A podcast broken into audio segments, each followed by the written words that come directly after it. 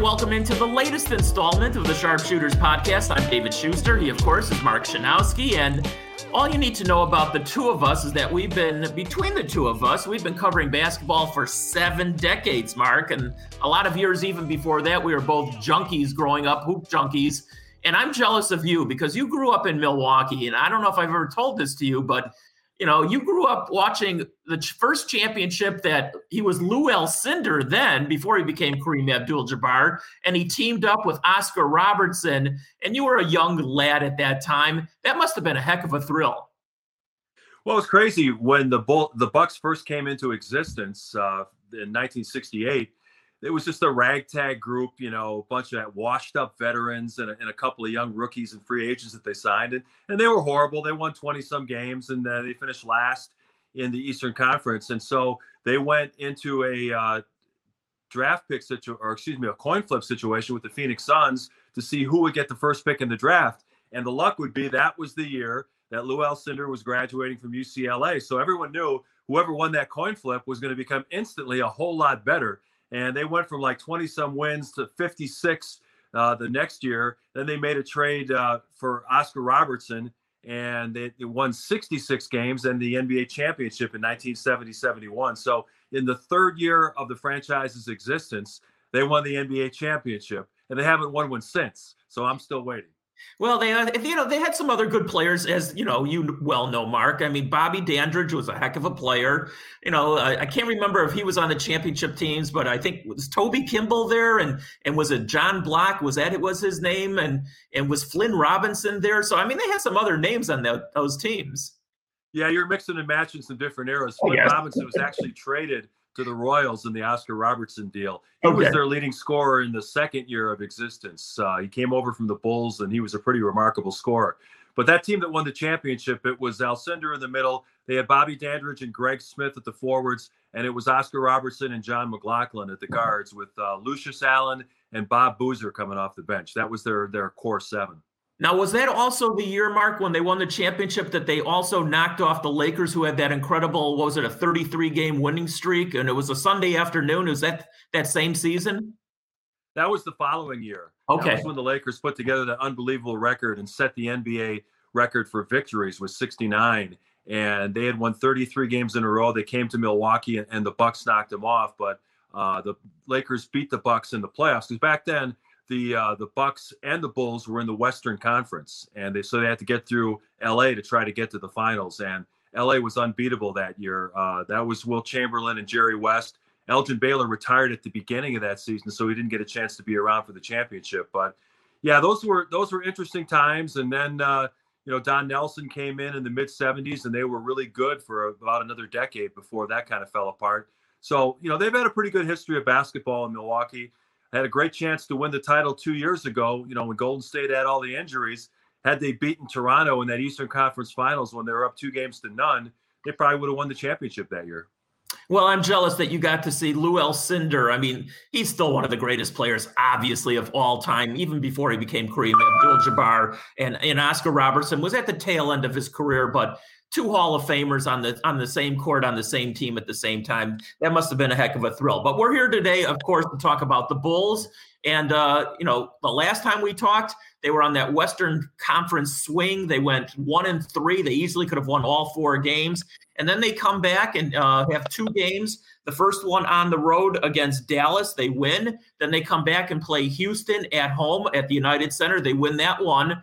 So, you know, honestly, Mark, I think the Bulls are playing some pretty decent basketball nowadays. The record is up to six and eight. Yeah, and you look at their offensive statistics, very impressive. Right now, they're fourth in the league in scoring at about 117 and a half points. And Billy Donovan, to his credit, you know, didn't try to force square pegs into round holes. He's making sure that the guys can use the talents that they're blessed with. He's not banning the mid-range jumper like we saw last season. You know, you're seeing guys play to their strengths. They're using Thaddeus Young out of the post where he's most effective, where he was so good at Indiana before he came to the Bulls. And, you know, the ball's moving. We're seeing the, uh, you know, side to side ball movement, good, um, unselfish play where the ball winds up in the hand of an open shooter. We saw that over and over again in the Houston game where they just moved the ball faster than Houston's defense could adjust, and they got a lot of good looks. And one of the encouraging things in that game on Monday night was the fact that Zach LaVine made an extra pass to Lauri Markkanen. He knocked down the three, and I think that's a real good sign of growth for Zach that he realizes that it doesn't have to fall on his shoulders to make the winning shot in every close game situation. It's okay to move the ball along one more time and get a better look. And and Markkanen knocked down the three that, that really clinched that win over Houston. And and I think Zach, you know, it's his seventh year in the league, but sometimes it takes a little bit longer for guys to accept the fact that I am enormously talented, but I'm going to need the help of my teammates. And I think Zach, those lessons are starting to finally come through. 100% in agreement. And we're going to hear from Zach and Billy Donovan and Thad Young. And, and I want to talk about uh, Zach LaVine because in these last two games, you know, he was um, obviously instrumental in both wins, but in different ways. Against Dallas, he had 10 points and 10 assists. He wasn't looking to score. And then against Houston, he was looking to score. He had 33 points and seven assists. And, you know, we talked about this last week, Mark, because, you know, our good friend Joe Cowley, and we both have respect for Joe, but I disagree with him, and I think you do too. He does not think that Zach LaVine is an elite player. You and I do. Yeah, I think Zach LaVine, you know, he's fifth in the league in scoring, and he makes it look easy. You know, it's it's not that he's straining to make really difficult shots. He just rises up over guys and scores like all the elite players in the league are able to do. The knock on Zach, of course, has been that sometimes his attention wanders on the defensive end. He gets back cut. He doesn't pay attention to what's going on away from the ball. But he's even putting in more effort on that end of the floor to be a, a more positive player. He had 10 assists in their win over Dallas on Sunday, only took eight shots in that game. And then he had an incredible game against Houston where it was 11 of 16 from the field to score 33 points. He also had seven assists, including that play I talked about where Markkanen hit the clinching jumper. So I think Zach has shown signs of growth every year he's been with the Bulls. Now he's got a coach who's going to communicate with him, who's going to challenge him to be better on both ends of the court. And I think we're going to see the best of Zach LaVine throughout this season and hopefully in years to come. Yeah, the numbers say that he is an elite player. He is, uh, as you mentioned, Mark, he's fifth in the league in scoring, a little over 27 points a game, but he's also averaging five assists and five rebounds. So he's filling up the stat sheet. The one number where he, I'm sure he's not happy about four turnovers a game. But listen, when you're on the court as much as he is, and you're one of the principal ball handlers, you're going to have turnovers. But he knows he's got to uh, get that down. 51% overall from the field, 41% from three. I think that would be a career high as of right now. So again, the numbers say to me for sure, and so does my eye test more than anything else, that he's an elite player. Anyway, let's hear from some of the people in the Bulls organization. Let's start with his head coach. Here's Billy Donovan, who says Zach is playing his best ball so far this season right now. Yeah, I, mean, I thought Zach you know the last couple games has been you know really good. I, I think that he's really kind of coming into the last two games trying to play the right way. You know, trying to make the right decisions. I, I think the thing for him is, you know, how does he really stay aggressive uh, and, and, also just read the defense. You know, there was times where uh, I think he's really. You know, trying to figure out the right play to make, and then there's some other times where he, you know what, our team needs a basket, and he goes and gets one. So, you know, gets 10 points last game and he comes back with 30 something here tonight. Um, you know, I think he's having a terrific year and he's playing really, really well. And I, I think he's doing a really good job verbally on the bench and, and, trying to lead and be that kind of player that, that he wants to become. And it's, it's encouraging to see that from him. His coach obviously is a, a pretty big fan of his as of right now. Yeah, and I think that that's the key thing we talked about is Zach mentioned after the game on Monday night that Billy Donovan's not afraid to challenge him. You know, he doesn't do it in a confrontational, screaming way, but he points out mistakes that guys are making and, and things that they need to adjust in their games. And I think Zach really does want to be part of a winning team. This is his mm-hmm. seventh year in the league. He's never had a team that's gone to the playoffs or even had really close to a winning record. And I think he's just tired of all the losing. Those L's have piled up on, on his ledger over his career. And fair or unfairly, he's been given a big lion's share of the blame because he's been the best player, at least on these Bulls teams. So he's tired of it. He's heard all the criticism. You know, he looks around the league and he sees players like Damian Lillard and Bradley Beal who are elite scorers, but they haven't won anything either, really on a larger scale. Uh, larger scale. And I think he feels I'm really one of the best shooting guards in this entire league. And if I can get this team to the playoffs, maybe people will start realizing that. All right. Now, one of the other players that he really seems to gel on the court at the same time when they're both out there, obviously, is Thaddeus Young. Let's hear from Thaddeus Young because he's obviously a leader uh, in the second unit, but he plays a lot with um, with Zach LaVine, and he says Zach is becoming a leader both on and off the court. I mean, Zach knows now that you know he's going to do his numbers. He's going to get what he needs to get, um, you know, for us throughout the course of the game because he's going to play with the ball in his hands a lot. Uh, the question is, can he get us involved and active into the game to help him out? And uh, he's been doing a really good job at it. Last year, I used to tell him all the time, you know, um, Zach, you know, you know, let us help you out. And then in the fourth, hey, it's your show. Uh, we don't want to tire you out before we get to the fourth. That's when we really gonna need you. And he's been doing that. You know, he's been doing a really good job of just executing and making sure that he makes the right plays and the right reads. But you know, when he gets his guys and, and there's no double team, then he knows he can beat anybody one on one. Yeah, so he's very complimentary, obviously, of Zach LaVine, But you know what? We're going to give him some kudos also. Thaddeus Young, I wasn't really enthralled with how he played with the Bulls last year, but so far through the first 14 games, I'm telling you, he's playing some pretty damn good basketball himself. He's been very good. And also, he showed off his leadership in the comments we just heard, where he said that, you know, I told Zach that you don't have to carry the team for the whole game. You know, wait till the fourth quarter when it's the most important. And that was a kind of a not so uh, indirect way of saying pass the ball. You know, he said in there, you know, let us help you, help me, help you. You know, and and that's all about moving the ball along. And I think that Thaddeus, in his own way, has probably had some, you know, very behind the scenes conversations with Zach saying, listen, you don't need to take 25, 30 shots a game. Pass the ball, let us do some scoring in the first three quarters. And if it's close late, then you take over. And I think that's what a lot of the great ones do. They kind of bide their time and wait when it's, you know, winning time, as they say, the last five minutes of the fourth quarter. And I think Zach is is taking that to heart. You know, this isn't a great roster, but it has it has some depth to it. You know, when you look at it, they've got 10 or 12 guys who are legitimate NBA players, guys who can make open shots if you get them the ball in areas that they're most successful, you know, where their their analysis, their analytics would show that they're effective. And I think that Zach has been playing a lot with the ball in his hands because of the injuries at the point guard position. He's got his assist total up, and I think he's doing a you know a really nice job. And I think, as I mentioned, he's learning along the way, and he's got some veterans like Thad Young, like Garrett Temple, like Tomas Satoransky who are telling him, hey, we're here to help. You're the best player on this team. Let us set you up in good situations and don't be afraid to get us the ball back when we're open as well. You know, Mark, great minds always think alike, and you and I are, be- are definitely great minds when it comes to basketball. And yeah, that's what I wrote down on my sheet. Uh, beyond talking about Zach LaVine, is that the Bulls have incredible depth going right now, and I think they do have a roster of twelve and, in, and they're not all even healthy at one time. Uh, we're going into the weekend. Wendell Carter Jr. probably will not play in the game Friday night. He might play Saturday against the Lakers. We want to talk about LeBron in, in a couple of minutes also. But they've gotten such contributions. Satoransky hasn't been there. But then Denzel Valentine has filled in the role that maybe he's playing. And what you're seeing is that Billy Donovan is getting the most out of his roster, and that roster is pretty deep, Mark, and that's going to give them some wins, you know, that other teams right now, especially during COVID, are not able to put out on the court. And it's going to be a different challenge now for Billy Donovan, assuming everyone can get back and, and stay healthy he's going to have to decide which players he's not going to use because there's no way you can play 12 guys on a regular basis in an NBA game. Some guys are going to have to sit. Obviously, the easy uh, move is to give the backup point guard minutes to Tomas Satoransky, and Ryan Arcidiacono is just going to have to go over and sit down and be a practice player.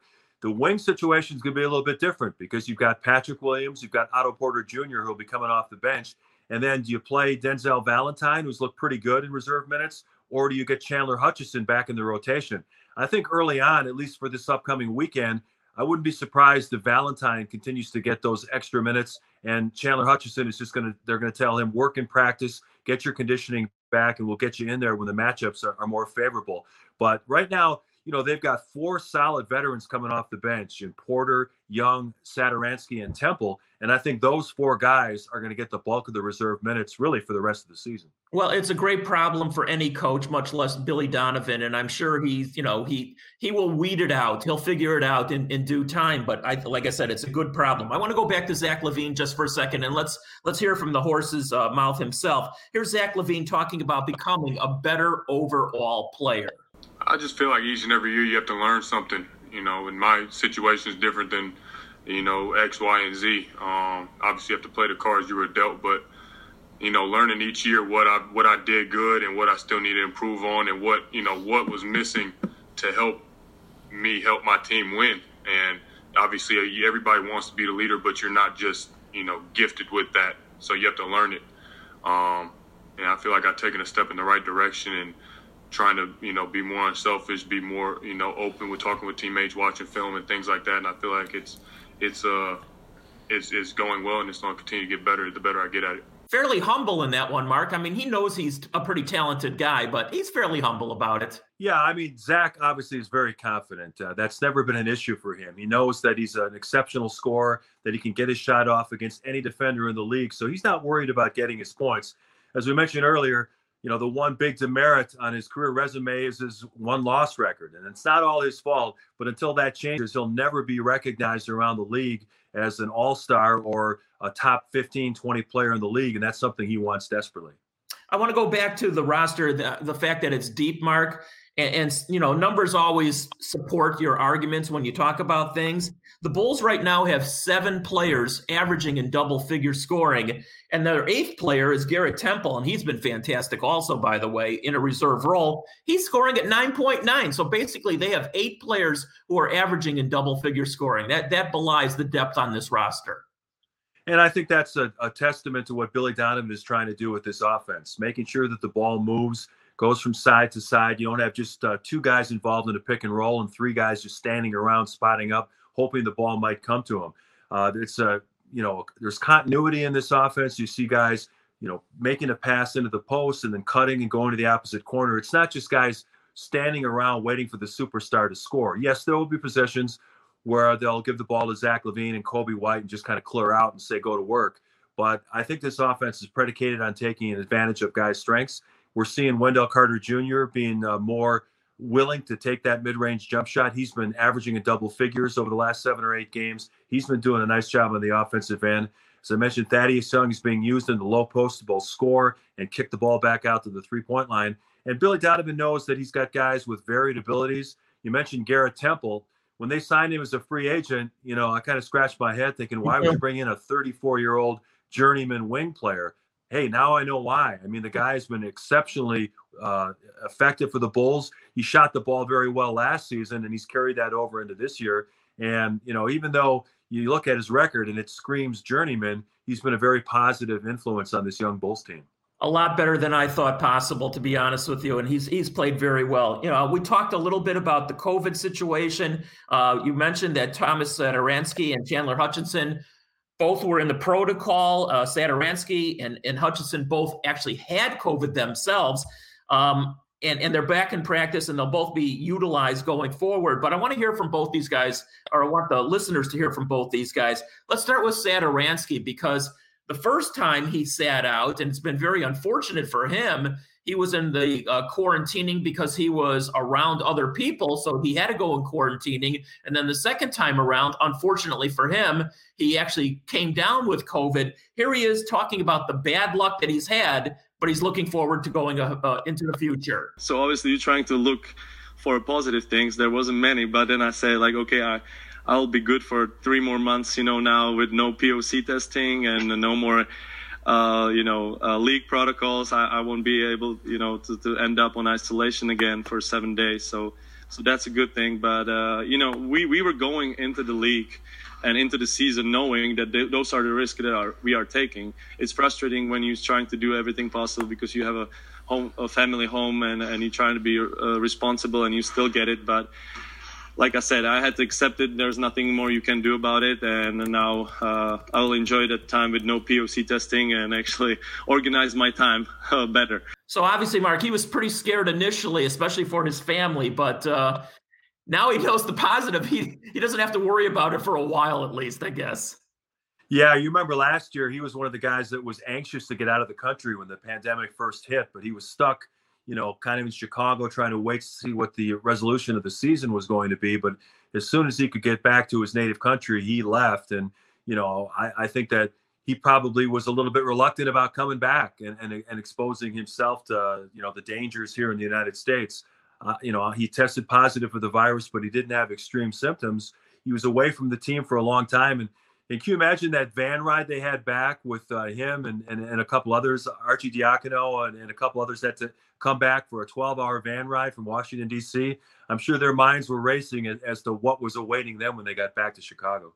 Yes. Now, Satoransky, he did have the COVID, but he didn't have the um, terrible symptoms. On the other hand, Chandler Hutchison, who was stuck in the nation's capital for quite a while because of the symptoms. Anyway, let's hear from Chandler Hutchison who says, yeah, he was pretty sick for a while. Really, it was about 24 hours after I knew that I tested positive, kind of just basically a rough flu. Started with the fever, you know, chills at night, things like that. Um, kind of lose your appetite here, uh, there. So, you know, it just, if I had to describe it, it was just basically kind of like a really tough flu. You know, when you get hit by the flu, pretty hard. It was like it was kind of like that. So it's really strange, Mark, talking about COVID. You know, some guys, you know, and, and it's not just athletes, obviously. It's just in general. Some people can have almost no symptoms or be asymptomatic, and some people can get really sick, and, and unfortunately, some people can even perish. It's it's just a weird, weird thing.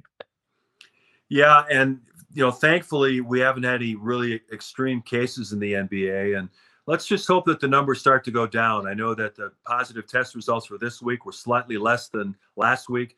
And the league is taking a different approach now. You saw what they did with the Memphis Grizzlies, where they just stepped in and they said their next three games are going to be postponed rather than trying to do contact tracing and isolate a player or two who may have tested positive.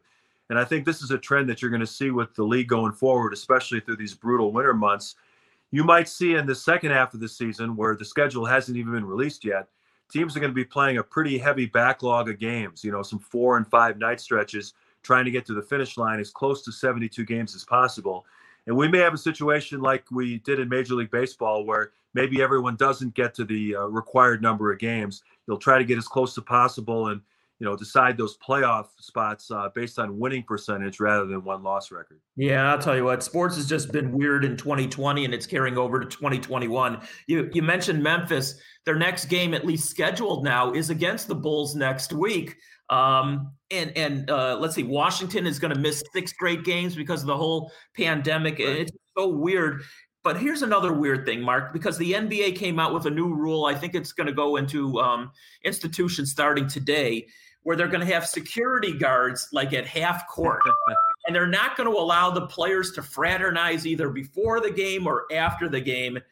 And listen, I know the NBA is trying to do everything they can, but come on, how ridiculous is this? If you're going to play against somebody on the court for 40 some odd minutes and, and you know beat up on each other and breathe all over each other but now you're going to tell them that they can't shake hands either before or after the game I, I, I don't know this one's a stretch on me mark yeah, you know, it kind of shows how little that we actually know about the virus and, and how it's being spread. You know, you've got the best scientists and doctors in the world trying to figure this out. But I read something a couple of weeks ago where the NBA's doctors determined that, uh, you know, if a player is guarding another player for the bulk of the game, it still doesn't fall in the 15 minutes of close contact that would put you in danger. I mean, you know, they're sweating on each other. In some cases, they're bleeding on each other.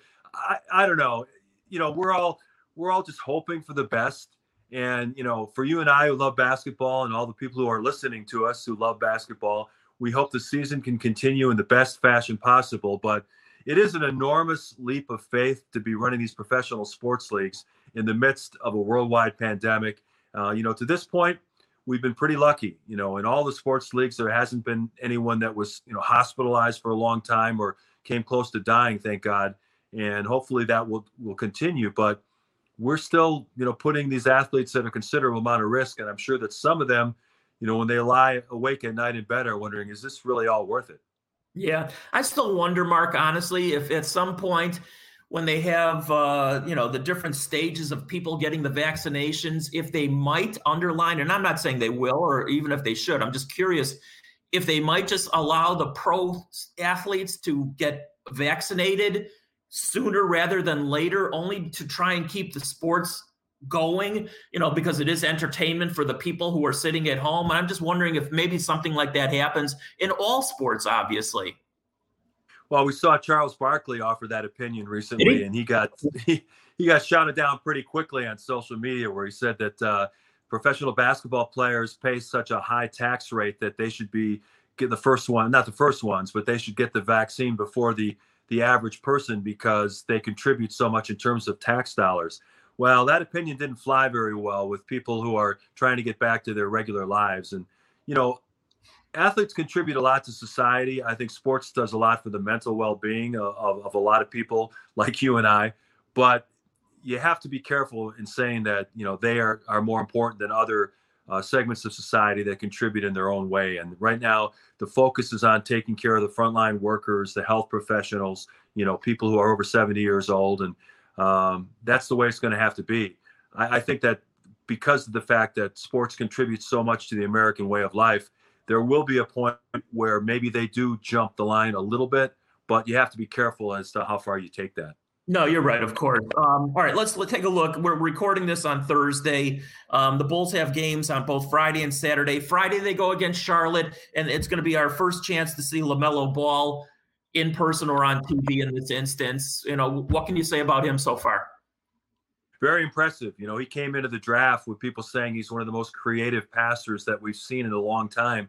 And he certainly lived up to that billing. He's had some fantastic plays where he'll grab a, a, rebound off the defensive board and throw it three quarters of the length up the court to a to a slashing player. He's also had great chemistry on alley oops with Miles Bridges, the high flyer from Michigan State, PJ Washington, and some of their other bigs. You know, they play an exciting style now. The thing that's been interesting to me is that they've played 14 games and LaMelo Ball has come off the bench in all 14.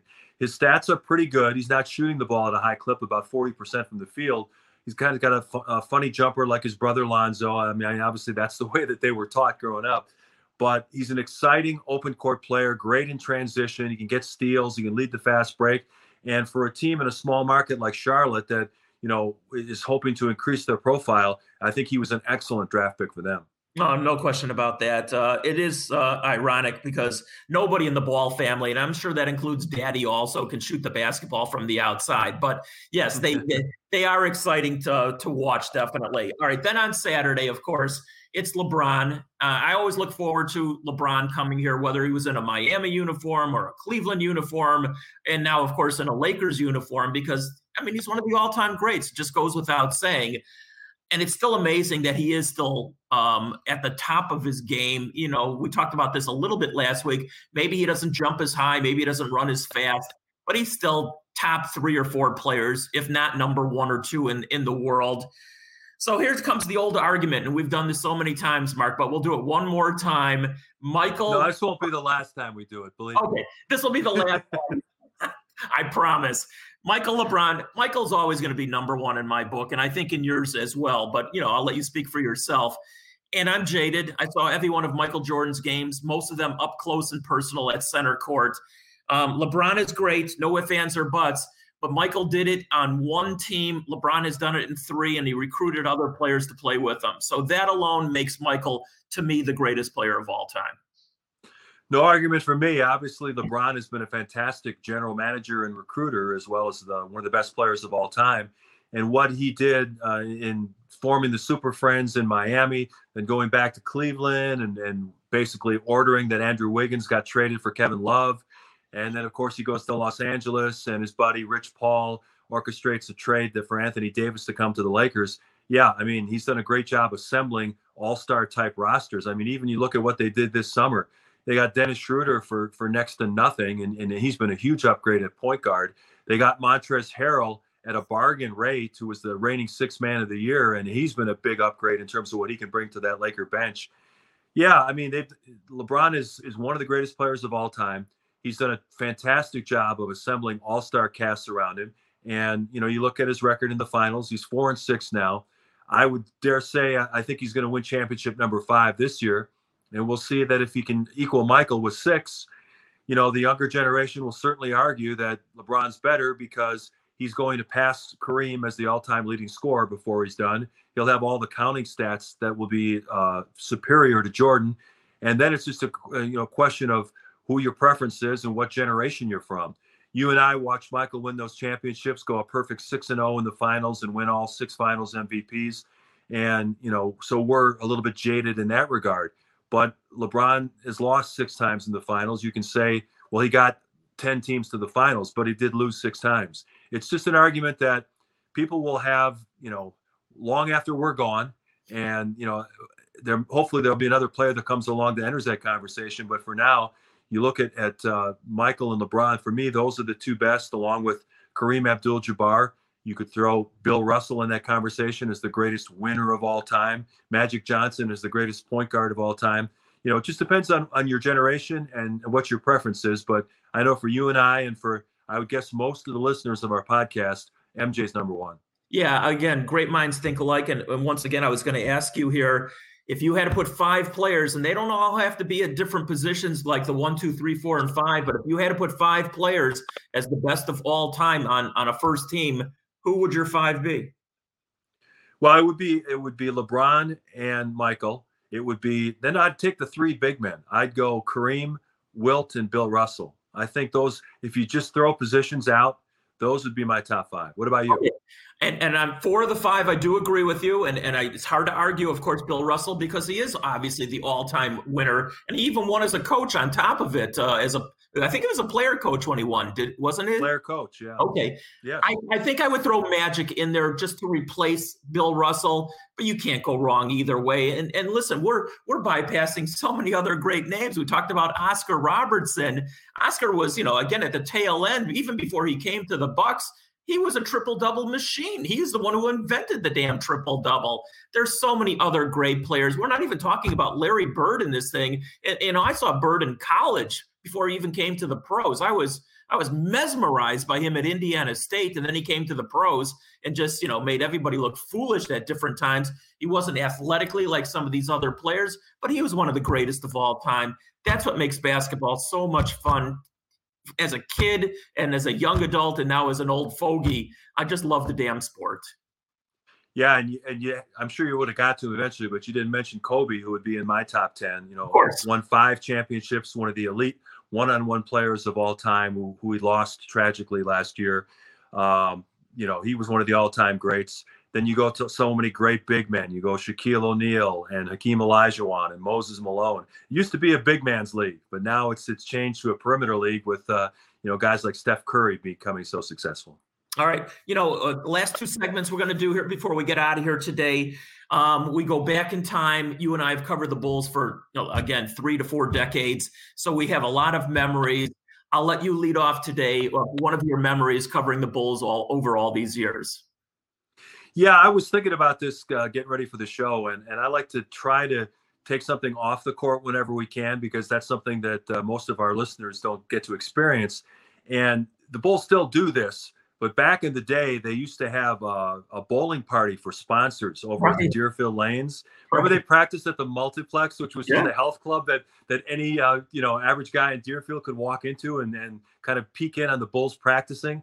Well, I remember uh, the first one I covered um, I had covered practice earlier in the day at the multiplex, and we got a bunch of interviews. And you know, uh, I think Tim Weigel, yeah, definitely was Tim Weigel at the time, was the sports director over at Channel Seven. He goes, uh, "Yeah, I'm to need you to hang out there. Uh, they're to have this uh, bowling party later at night." And I'm like, "Oh, great! I got to hang out in Deerfield for four hours and wait for this party."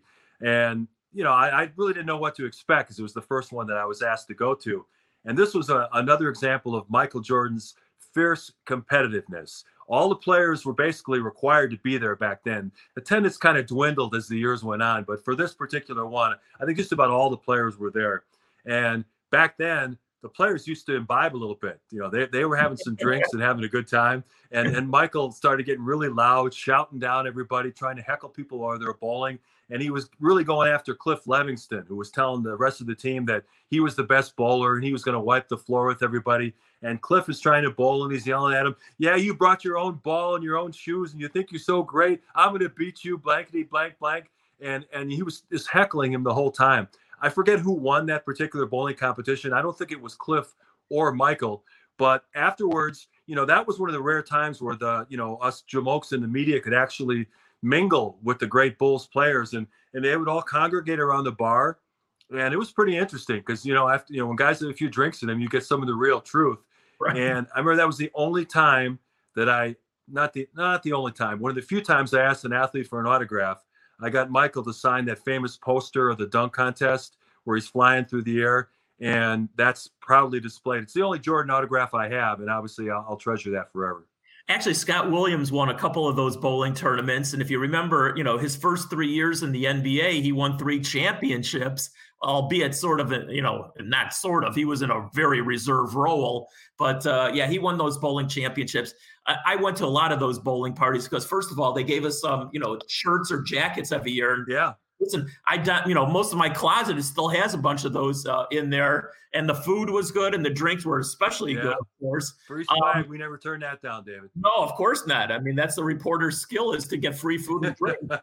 um, but one of the things that I, will always remember from those parties was Marcus Fizer one time showed up. I don't know if you were there that day. Marcus Fizer had all these exotic snakes and, and other, I don't know, he had a zoo license or something and he came with this giant yellow I don't know what the hell it was snake that was wrapped around his neck like a boa, you know, like uh, a, a tire. So that's one of the things I remember. The, the story I'm going to tell you is uh, with Scottie Pippen actually, and it's off the court as well. Actually, it was at the Berto Center, and this was um, Scottie when. Uh, John Paxson brought him back basically to be like a mentor at the end of his career and then, you know, retire as a bull or whatever. And so they they finally announced his retirement, and it was at practice or after practice one day. Sort of weird story. Um, and so it was a press conference, yada yada, and I believe we had the Bulls on the station that year. So I was the first one to get him on the air after the press conference in a cell phone. And I don't remember, honestly, or if I do, I don't even want to say who the guy back in the studio was, but my job was to get the athlete on the air. And I did. Um, and then I think the first question that was asked of him, you know, and Mark, you and I know how to do this. You you throw a softball question initially just to sort of like pucker up a little bit, and then you can come with any kind of hard question if you want. But the first question out of the box was, "What about that 1.8 seconds?" and and Pippen was so pissed off that he looked at the phone, he looked at me, he threw the phone at me he literally threw the my cell phone at me and stormed away. And I go, oh, blank. Um, I guess he doesn't want to do this anymore. And he, he just stormed away.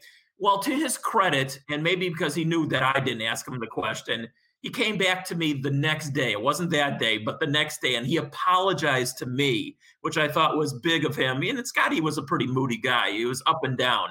Um, but that was my one of my memories that that you know what if you get eh, and i had that happen to me more than once where you know when you're out in the field it's kill the messenger it's not the person who's right. back in the studio. And so yeah that was unfortunately my bad memory that day. Yeah i think we could tell scottie pippen stories just about every week on the show because he was he was very surly at times.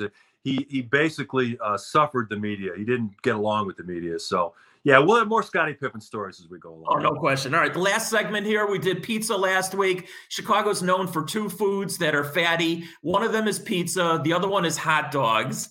And I'm a connoisseur of hot dogs. I don't know if you are or not, but what is your favorite hot dog? There's so many hot dog stands in Chicago.